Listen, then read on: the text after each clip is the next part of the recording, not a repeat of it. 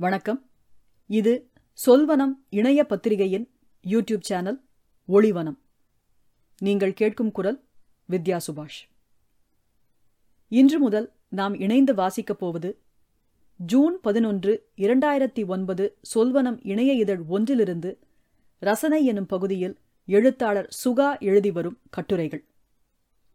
எழுத்தாளர் சுகா திருநெல்வேலியின் மண்வாசனையையும் தாமிரபரணி கரையின் உணர்வையும் தன் எழுத்தில் அற்புதமாக வெளிப்படுத்துபவர். வேணுவனம் என்னும் இவருடைய வலைதளத்தில் தொடர்ந்து எழுதி வருகிறார். இவர் எழுதிய மூங்கில் மூச்சு பத்திரிகை தொடர் மிகவும் பிரபலமானது.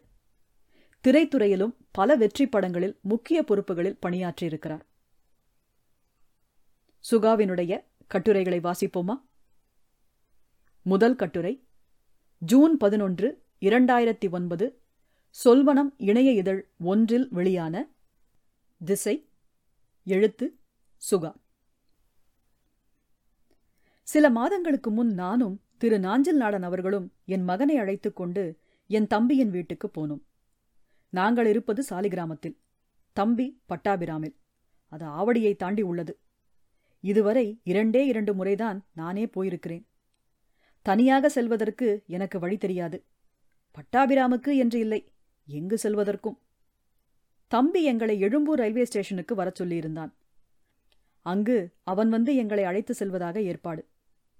எழும்பூர் வரை செல்வதில் எனக்கு சிக்கல் இல்லை என்றாலும் புத்திசாலித்தனமாக மின்சார ரயிலை பிடித்துவிட்டேன் எழும்பூர் ரயில்வே ஸ்டேஷனிலேயே இறங்குவதைத் தவிர வேறு வழியில்லை என்பதால் பதற்றமில்லாமல் இருந்தேன். நாங்கள் எழும்பூர் சென்று இறங்கும் பொழுதே காலை பதினொன்று மணிக்கு மேலாகியிருந்தது. சிறிது நேரம் காத்திருந்தோம்.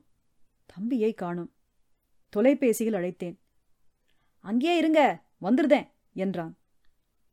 எந்த பக்கத்துலேருந்து வருவ? என்று கேட்டதற்கு கிழக்கேந்து வருவேன் என்றான். அவன் எப்போதும் இப்படித்தான் திசை சொல்வான். எனக்கு எது கிழக்கு என்று தெரியவில்லை. அப்படி தெரிய வேண்டுமென்றால் என் வீட்டுக்கு போனால்தான் சொல்ல முடியும். என் வீடு வடக்கு பார்த்த வீடு. அங்கு போய் அங்கிருந்தே கவனமாக பார்த்து கொண்டு எழும்பூர் வரை மீண்டும் வருவது நடக்கிற காரியமா? சித்தப்பா கிழக்கேந்து வாரேங்கா. நாஞ்சிலாரிடம் சொன்னேன். எது கிழக்கு? வாடே பேரப்புள்ள போய் பார்ப்போம் என் மகனை அழைத்து கொண்டு வெயிலை நோக்கி நடந்தார். வெயிலை பார்த்து எப்படி கண்டுபிடிப்பீங்க தாத்தா? நிழல் எந்த பக்கம் விழுதோ அதை வச்சு திசையை கண்டுபிடிச்சிடலாம் ஜாமண்ட்ரி பாக்ஸில் உள்ள கம்பாஸை வச்சு கூட கண்டுபிடிக்கலாம். ஐயோ அது கம்பாஸ் இல்லை. காம்பஸ். என்ன தாத்தா? இது கூட தெரியல உங்களுக்கு. பிளாட்ஃபார பெஞ்சில் அமர்ந்து தாத்தாவுக்கும் பேரனுக்குமான உரையாடலை வேடிக்கை பார்த்து கொண்டிருந்தேன். எனக்கு வலது பக்கத்திலிருந்து தம்பி நடந்து வந்தான். அப்படியென்றால் அது கிழக்குதான் என்று நினைத்து கொண்டேன். ஊரெல்லாம் சுற்றுபவர்களை பார்த்தால் இன்றைக்கும் எனக்கு ஆச்சரியம்தான். நண்பர் எஸ். ராமகிருஷ்ணன் இந்தியா முழுவதும் தனியாகவே சுற்றி அந்த அனுபவங்களை எழுதியும் இருக்கிறார். இது எப்படி அவரால் முடிந்தது என்று தெரியவில்லை. நண்பன் குஞ்சு தானே காரை ஓட்டிக்கொண்டு தமிழகம் முழுவதும் சுற்றுவான். நான் அவன் பக்கத்திலேயே உட்கார்ந்திருப்பேன்.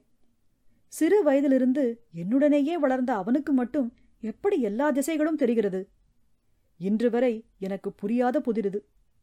எனக்கு திருநெல்வேலியிலேயே இன்னும் பல இடங்கள் தெரியாது.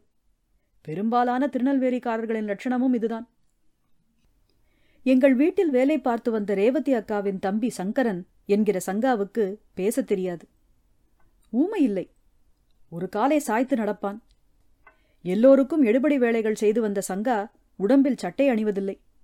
ஒரு அழுக்கு துண்டும் அதைவிட அழுக்கான வேட்டியும் தான் உடை. அவன் பேசுவது எங்களுக்கு மட்டுமே புரியும். எல்லோரையும் மாமா என்றழைப்பான். மாமா கூப்பாங்கோ? என்றால் மாமா கூப்பிடுகிறார்கள். மாமா சாப்பாங்கோ? என்றால் மாமா சாப்பிடுகிறார்கள். இரண்டு மூன்று தெருக்கள் தவிர திருநெல்வேலியிலேயே வேறு எந்த இடம் பற்றியும் அறிந்திராத சங்கா ஒரு நாள் திசை தப்பி காணாமல் போய்விட்டான். எங்கெங்கெல்லாமோ தேடினோம். போலீஸ் ஸ்டேஷனில் புகார் கொடுத்து வைத்தோம். ஒரு வாரம் ஆகியும் தகவல் இல்லை. சங்காவை தெரிந்த ஆனால் அவனிடம் ஒரு வார்த்தை கூட பேசியிராதவர்கள் கூட சங்காவை தேட ஆரம்பித்தார்கள். பாளையங்கோட்டை தாண்டி ஏதோ ஒரு ஊருக்கு அரசு போக்குவரத்து கழகத்தில் ஓட்டுநராக இருந்த நெல்லையப்பன் அண்ணன் போயிருக்கும் பொழுது அவரை நோக்கி மாமா என்று ஒரு குரல் கேட்டிருக்கிறது. சங்காதான் சிரித்தபடி நின்றிருந்தான். பேச முடியாத சங்காவை சந்தேகித்து யார் யாரோவெல்லாம் அடித்திருக்கிறார்கள்? நெல்லையப்பண்ணன் அழைத்து வந்துவிட்டார். எங்கள் பகுதியே சங்காவை வரவேற்றது. எல சங்கா அவன் கூப்பிட்டான் இவன் கூப்பிட்டான்னு எங்கேயும் போகப்படாது. என்ன? சங்கா அதற்கு பிறகு எங்கும் செல்வதில்லை. அந்த பக்கத்திலேயே ஏதாவது கடைக்கு கிடைக்க போவதென்றால் போவான். அவ்வளவுதான். திசைகள் அறியா சங்காவுக்கும் எனக்கும் உள்ள ஒரே வேற்றுமை எனக்கு பேசத் தெரியும். அவ்வளவே. சென்னைக்கு நான் வந்து பதினைந்து ஆண்டுகளாகிறது. ஆனால் இன்னமும் எனக்கு சாலிகிராமத்தை விட்டால் ஒரு இடமும் தெரியாது. சமயங்களில் சாலிகிராமமும் தெரியாது. வாத்தியார் பாலுமகேந்திராவும் இங்கேயே இருக்கிறார். நான் சார்ந்திருக்கும் சினிமா தொழிலுக்கு தேவையான சகல இடங்களும் இங்கேயே. பிறகு எனக்கென்ன கவலை? இடங்களைப் பற்றிய தேடலோ ஆர்வமோ அடிப்படையிலேயே இல்லாமல் போனதுதான் இதற்கு காரணம். எத்தனையோ சிக்கல்களை இந்த குறைபாட்டினால் வாழ்க்கையில் சந்தித்து வந்தாலும் இன்னமும் மனதை மாற்ற முடியவில்லை. சின்ன வயதில் எனது உறவினர்களான வாசன் சுந்தரண்ணன் நான் மூவரும் திருநெல்வேலிக்கு பக்கத்தில் உள்ள புகழ்பெற்ற கிருஷ்ணாபுரத்துக்கு செல்ல திட்டமிட்டோம். சிற்பக்கலையை ரசிக்கும் எங்களின் உயர்ந்த கலாமனதை புரிந்து கொண்டு மகிழ்ந்து வீட்டில் சாப்பாடு கட்டி கொடுத்தார்கள். பஸ்ஸில் போவதாக பொய் சொல்லிவிட்டு வீட்டிற்கு தெரியாமல் ஆளுக்கு ஒரு சைக்கிளில் கிளம்பினோம். பாதி வழியிலேயே வாசன் மனதில் ஒரு யோசனை. அப்படியே திருச்செந்தூர் சென்று வந்தால் என்ன? சுந்தரண்ணனும் அதை வழிமொழிய அவர்கள் இருக்கும் தைரியத்தில் நானும் தலையாட்டினேன். அவர்களை பின்தொடர்ந்து சைக்கிளை மிதிக்க மிதிக்க திருச்செந்தூர் வருவேனா? என்றது பஸ் வேகமாக போனாலே திருநெல்வேலியிலிருந்து திருச்செந்தூருக்கு செல்ல ஒரு மணி நேரம் ஆகும் ஆனாலும் விடாது சைக்கிளை மிதித்தோம். மதிய உணவு நேரத்திற்கு முன்பே மூவருக்கும் பசித்து விட்டது. சாப்பாட்டை பிரித்து அள்ளி தின்று முடித்தோம். தூக்கம் வருவது போல் இருந்தது. சுந்தரண்ணன் திட்டினான். அறிவு இருக்கா? இப்பவே லேட் ஆயிட்டு வா வா ஏறி மிதி. தெரியாத்தனமாக மாட்டிக்கொண்டோமே என்று தோன்றியது. காலெல்லாம் வலித்தது. திருச்செந்தூரை நெருங்கவே சாயங்காலமானது. அம்மன்புரம் என்னும் ஊர் வந்தது. அதற்கு அடுத்த ஊர் திருச்செந்தூர்தான் தாகம் தாங்க முடியவில்லை. பதநீர் குடிக்கும் யோசனையை வாசன் சொன்னான். ரோட்டை விட்டு இரக்கத்தில் ஒரு மரத்தடியில் சின்ன ஓலை குடிசை ஒன்றை பார்த்துவிட்டே இதை சொல்லியிருக்கிறான். சைக்கிள்களை ஓரமாக நிறுத்திவிட்டு இறங்கி அந்த குடிசையை நோக்கிச் சென்றோம். மடித்த பனையோலையில் கொடுக்காமல் பிளாஸ்டிக் டம்ளரில் பதநீர் குடித்தார்கள். வாசனும் சுந்தரனனும் இரண்டு இரண்டு கிளாஸ்கள் அடிக்க நான் மட்டும் சளைத்தவனா? அந்த சுவை பிடிக்கவில்லை என்றாலும் நானும் இரண்டு கிளாஸ்கள் பதநீர் குடித்தேன். அம்மன்புரத்தில் சைக்கிளில் ஏறி உட்கார்ந்து மிதிக்கத் தொடங்கினோம். எனக்கு லேசாக தலை சுற்றியது. அதற்கு பிறகு சைக்கிள் தான் எங்களை கூட்டிக் கொண்டு போனது. அடுத்த ஊரான திருச்செந்தூர் வர ரொம்ப நாள் ஆனது போல் தோன்றியது. ஒரு மாதிரியாக செந்திலாண்டவன் சன்னதியை அடைந்தோம். சட்டையை கழற்றிவிட்டு சன்னிதானம் முன் நின்றோம். எனக்கு இரண்டு முருகர்கள் தெரிந்தனர். ஷண்முகர் சன்னதியில் வள்ளி தெய்வானையுடன் இருக்கும் முருகனை தரிசிக்கப் போனபோது அங்கு அவர்கள் ஒரு கூட்டமாக ஒரு பெரிய கூட்டு குடும்பமாக காட்சியளித்தனர். கோவிலை விட்டு வெளியே வந்து கடற்கரையில் விழுந்தோம். கண்ணை கட்டிக்கொண்டு வந்தது. கிருஷ்ணாபுர சிலைகள் நடனமாடின. சைக்கிள்கள் பறந்தன. முருகன் கையில் வேலோடு எங்களுடன் ஓலை குடிசையில் அமர்ந்து பிளாஸ்டிக் டம்ளரில் பதநீர் குடித்தார். கடலலை எழும்பி வந்து என்னை மூடும் பொழுது சுந்தரண்ணன் என்னை உலுக்கினான்.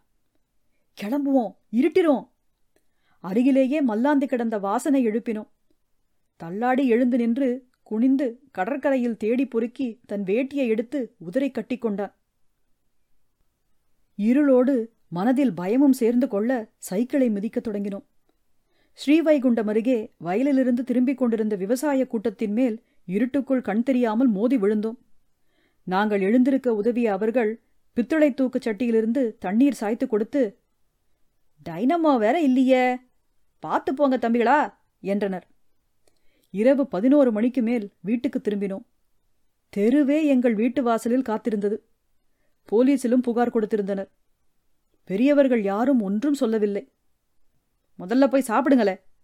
நல்ல பையனாக நடந்து கொள்வதாக எண்ணி பெரியப்பாவிடம் இந்தாங்க பெரியப்பா திருச்செந்தூர் பிரசாதம் என்று திருநீற்று பொட்டலத்தை நீட்டினேன். அதுவரை அமைதியாக இருந்த அனைவரும் எங்கள் மூவரையும் சோஃபாவில் உட்கார வைத்து செருப்பால் அடித்தார்கள். சென்னையில் என்னை எங்கு அனுப்புவதாக இருந்தாலும் வாத்தியார் பாலு மகேந்திரா என்னிடம் இடம் குறித்து எதுவும் சொல்ல மாட்டார். அகிலா உன் புள்ள பாட்டு பாடிக்கிட்டு எங்கேயாவது போயிருவான். டிரைவரை கூப்பிடு. என்பார் தன் மனைவியிடம்.